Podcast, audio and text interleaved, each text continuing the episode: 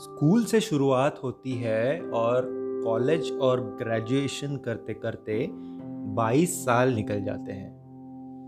लेकिन उसके बाद की प्लानिंग, जिसको हम फाइनेंशियल फ्रीडम या फिर वित्तीय आज़ादी कहते हैं, उसके बारे में बहुत कम लोग सोचते हैं। इस एपिसोड में हम वित्तीय आज़ादी के बारे में बात करेंगे। उससे पहले दोस्तों, अगर इस पॉडकास्ट के एपिसोड से आपको कुछ वैल्यू एडिशन हो रहा है तो ज़रूर लाइक करिएगा पॉडकास्ट को और फॉलो भी करिएगा, जिससे हमें मोटिवेशन मिलता है आपके लिए बेहतरीन कंटेंट बनाने का। तो शुरुआत करते हैं। देखिए, हम स्कूल जाते हैं कुछ सीखने के लिए, उसके बाद कॉलेज और ग्रेजुएशन में हम कुछ और भी टारगेटेड चीज़ें सीखते हैं और फिर हम जब जॉब करने लगते हैं तो पैसे हमें मिलते हैं। मतलब हमने पैसे कमाने के लिए ऐसा कह सकते हैं हम कि हमारे जीवन के कुछ दस, पाँच से दस साल जो है, शुरुआत का जो एजुकेशन है, वो तो इतना टारगेटेड नहीं रहता। टूवर्ड्स मैथमेटिक्स एंड साइंस कुछ जनरल चीज़ों के लिए हम स्कूल में यानी मस्ती के लिए जाते हैं, ऐसा हम कह सकते हैं। लेकिन ख़ास करके जब हम दसवीं पास कर लेते हैं, उसके बाद हमारा हमारा स्ट्रीम्स हम चुनते हैं, कोई साइंस कॉमर्स आर्ट्स जो भी है। और ये सब हम करते हैं ताकि हमें एक अच्छी नौकरी लगे, या फिर हम, हमने जो सीखा है उस, उसको हम कहीं यूज़ करें खुद के बिज़नेस में या कहीं, और वहाँ से हम पैसे कमाएँ। मतलब आखिर में पैसे कमाने के लिए ही सारी ये जद्दोजहद चल रही होती है। तो 22 साल चले गए कुछ ऐसा करने के लिए जिससे हमें पैसा मिले। लेकिन इन 22 सालों में हमने कभी ये नहीं सोचा ये जो पैसा हम बाद में कमाने वाले हैं, इसको हम कैसे मैनेज करें? इस पैसे को और पैसा कमाने के लिए हम कैसे उसका यूज़ करें? और क्या और पैसा अगर हमें कमाना है तो हमें और ज़्यादा काम ही करना पड़ेगा? या फिर ये जो पहले के 22 साल है, उसके बाद से कुछ 10-15 साल हम जो जॉब करते हैं या काम करते हैं, क्या ये सब करने के बाद भी ऐसा नहीं हो सकता कि हमें कुछ पैसिव इनकम आए? मतलब कुछ आमदनी आए जिसके लिए हमें कुछ एक्टिव काम करने की ज़रूरत ना पड़े। ये सारी चीज़ें हमें किसी कोर्स ने, किसी कॉलेज में, कोई स्कूल में सिखाई नहीं गई है। तो ये जो है, ये हमको हमारे बलबूते पे, खुद के बलबूते पे करना है, ये आप समझ लें। तो ये कैसे करेंगे? कैसे इसके बारे में सोचेंगे? और क्यों न, क्यों नहीं किसी कोर्स ने या क्यों नहीं किसी सरकार ने टेक्स्ट बुक्स के अंदर ये सारी चीज़ें डाली हैं?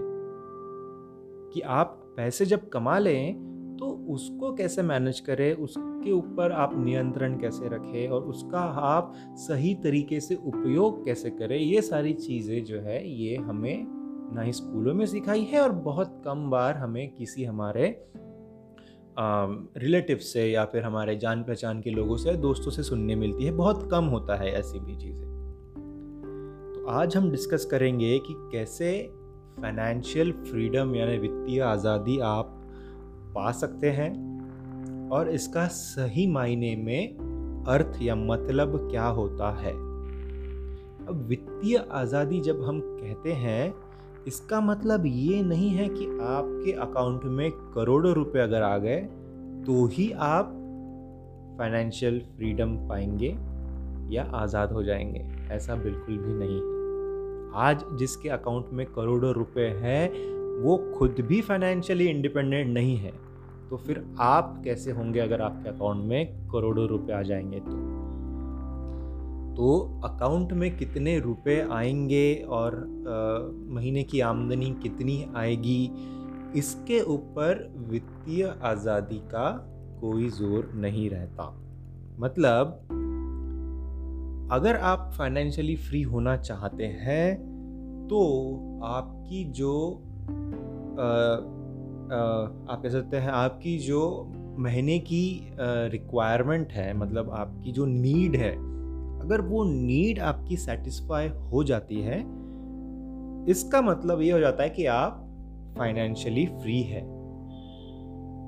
मतलब अगर आप एग्ज़ाम्पल अगर ले लेते हैं, मान लीजिए आपको महीने में कुछ चालीस पचास हज़ार रुपए की ज़रूरत होती है, किसी के लिए वो एक लाख रह सकती है, किसी के लिए पाँच लाख भी रह सकती है। हम जैसे एग्ज़ाम्पल ले रहे हैं कि किसी को मान लीजिए पचास पचास हज़ार रुपये महीने का लगता है और वो उतने में खुश है या फिर वो उतने में अगर खुश नहीं है, उसको अस्सी हज़ार की तरफ़ जाना है तो वो अस्सी हज़ार का गोल लेकर के चलेगा। तो ये पचास हज़ार या अस्सी हज़ार रुपये जो है, अगर ये उसके अकाउंट में आते हैं हर महीने किसी दूसरे पैसिव सोर्स से और अगर वो उसमें खुश है तो फिर वो इंसान कह सकता है कि मैं फाइनेंशियली फ्री हूँ फाइनेंशियली इंडिपेंडेंट हूँ। लेकिन अगर वहाँ पर भी भूख नहीं मिटेगी तो फिर वो फाइनेंशियली फ्री या फाइनेंशियली इंडिपेंडेंट नहीं है। मतलब ये बहुत ही सब्जेक्टिव मैटर है। किसी इंसान के लिए कोई आमदनी उसको फाइनेंशियल फ्रीडम दे सकती हैं बट किसी इंसान के लिए वो सेम आमदनी उसको फाइनेंशियल फ्रीडम नहीं दे सकती हैं। तो ये अपना अपना सोचने का तरीका है और अपना अपना लाइफ है। हम डिसाइड कर सकते हैं कि हमको कितने में फाइनेंशियली फ्री होना है। अगर आपको काम करने की इच्छा है, अगर आपको काम करने से खुशी मिलती है तो फिर आप और भी काम करें तो फिर तो फाइनेंशियल फ्रीडम वाला कंसेप्ट ही भूल जाए। फिर तो ज़रूरत ही नहीं है, आप काम कर सकते हैं, आगे बढ़ सकते हैं, पैसा कमाते रह सकते हैं और आखिरी तक आपको वही करना पड़ेगा, लेकिन अगर कोई और चाहता है कि भैया हम काम ना करें, क्यों करें हम काम? किसी बॉस के नीचे सुबह दौड़ भागा दौड़ी करे, ये करे, वो करे तो फिर वो फाइनेंशियल फ्रीडम के बारे में सोचे। तो अगर मान लीजिए आपको, आप आप अगर 25 साल या 30 साल के एज ग्रुप में हैं या 35 तक भी पकड़ लीजिए या फिर 40 भी, ऐसा कुछ नहीं है, कोई भी इंसान कभी भी शुरुआत कर सकता है। तो आज जो इनकम आ रही है उसको आप एक ऐसे इंस्ट्रूमेंट में डाल करके रखे जो महँगाई को बीट कर पाए। मतलब अगर आज के सौ रुपये आप दो सौ रुपये में कन्वर्ट नहीं करते हैं और मान लीजिए वो सौ रुपये अगर एक सौ तीस रुपये ही बनते हैं तो फिर वो महँगाई को बीट नहीं कर पाएँगे आने वाले 20-25 सालों में या फिर मतलब जस्ट मैं एक एग्जांपल के तौर पर ले रहा हूँ, आंकड़े जो है वो जस्ट उदाहरण के तौर पे आप लीजिए। क्योंकि आज जो चीज़ सौ रुपये की है, वो दस बीस सालों के बाद में सौ रुपये की नहीं रहेगी। अगर वो एक सौ अस्सी रुपये की हो जाएगी और आपके पैसे सिर्फ़ एक सौ तीस हो जाएँगे तो फिर तो दिक्कत हो जाएगी। इसीलिए आपको आपके पैसे 200 करने हैं, सौ रुपये को 200 करना है सो दैट आप एक सौ अस्सी रुपये की चीज़ खरीद पाए, और फिर भी बीस रुपया बचे आपके पास, जो आपकी ट्रू जो आपका ट्रू प्रॉफिट रहेगा इन्वेस्टमेंट में से मतलब इन्फ्लेशन एडजस्टेड प्रॉफिट जिसको कहते हैं। तो फाइनेंशियल फ्रीडम आपको अगर पाना है तो ऐसे इंस्ट्रूमेंट्स में जाए जो महँगाई को बीट सिर्फ़ बीट ही नहीं करते, बट लंबे मार्जिन से बीट करते हैं मतलब हमारे म्यूचुअल फंड्स या एक्विटी इन्वेस्टमेंट्स या फिर कोई आपका बिज़नेस प्लान होगा स्टार्टअप होगा, वो भी सही है क्योंकि वहाँ पर भी आप इन्फ्लेशन से ऊपर कमा सकते हैं। रिस्क रहेगा उसमें, जो कि म्यूचुअल फंड्स या स्टॉक मार्केट्स में नहीं रहेगा। जब मैं कह रहा हूँ म्यूचुअल फंड्स और स्टॉक मार्केट्स में रिस्क नहीं रहेगा, मैं बात कर रहा हूँ लॉन्ग टर्म की, लंबे समय के लिए अगर आप इन्वेस्ट करेंगे, स्टॉक मार्केट्स में तो कोई रिस्क नहीं है। मैं ये आपको हंड्रेड परसेंट स्टैम्प पेपर पे भी अगर आपको चाहिए लिख के दूँगा, लॉन्ग टर्म में स्टॉक मार्केट्स में आपके पैसे बनते ही हैं क्योंकि स्टॉक मार्केट्स ऊपर जाएगा। अब वो लॉन्ग टर्म कितना लॉन्ग टर्म रहता है वो डेफिनेशन हर एक के लिए अलग अलग है। हो सकता है पाँच साल के बाद भी स्टॉक्स नीचे रहे। ये भी पॉसिबिलिटी है। लेकिन हम अगर एक जनरलाइज्ड व्यू ले और अगर हम एक इंडेक्स का परफॉर्मेंस देखें तो यूजुअली 10 साल के बाद तो आपको अच्छा रिटर्न मिलता ही है। या अगर आप उस समय एक बहुत ही बड़े रिसेशन में आकर के फंसे हैं या अगर बुल बेयर साइकिल में फंसे हुए हैं तो फिर थोड़ा और समय लगेगा। एक दो साल अगर हो जाते हैं तो फिर वो रिसेशन या बेयर साइकिल जो है वो भी निकल जाता है और यूजुअली लॉन्ग टर्म में हमें फ़ायदा होता है स्टॉक मार्केट्स में। तो ऐसे इन्वेस्टमेंट्स अगर हम करते हैं और पावर ऑफ़ कंपाउंडिंग का अगर यूज़ करते हैं पावर ऑफ़ कंपाउंडिंग को अगर यूज़ करना है तो हमें उसके लिए समय चाहिए। हमें नंबर ऑफ़ ईयर्स चाहिए। सेवेंथ और एट्थ स्टैंडर्ड में हमने पढ़ा था कि amount is equal to your principal amount in bracket one plus r by hundred raise to the power of n where n is the number of years तो जितना ज़्यादा एन रहेगा उतना ज़्यादा ए यानी अमाउंट हो जाएगा। बराबर है? इसलिए हमें बहुत ज़्यादा समय चाहिए पावर ऑफ़ कंपाउंडिंग को आ, मतलब पैसे उस तरीके से बढ़ाने के लिए। तो शुरुआत जल्दी करें। फाइनेंशियल फ्रीडम अगर आपको पाना है तो शुरुआत जल्दी करें। और एक ऐसा इंस्ट्रूमेंट चुनें जो महँगाई को बीट कर रहा है। एफ़ में फ़िलहाल के, आज के दिन में तो एफ़ कल को चल के सिचुएशन बदली तो पता नहीं, लेकिन आज के दिन में तो एफ़ जो है या फिर हमारा सेविंग्स अकाउंट जो है, वो इन्फ्लेशन को बीट नहीं कर पा रहे हैं। छः परसेंट का लगभग सीपीआई है बाकी हमारे जो कोर इन्फ्लेशन है वो और भी ज़्यादा है, जबकि हमारे एफ़ में हमें सिर्फ़ छः सात परसेंट मिलता है। इसलिए इक्विटी एक अच्छा ऑप्शन है।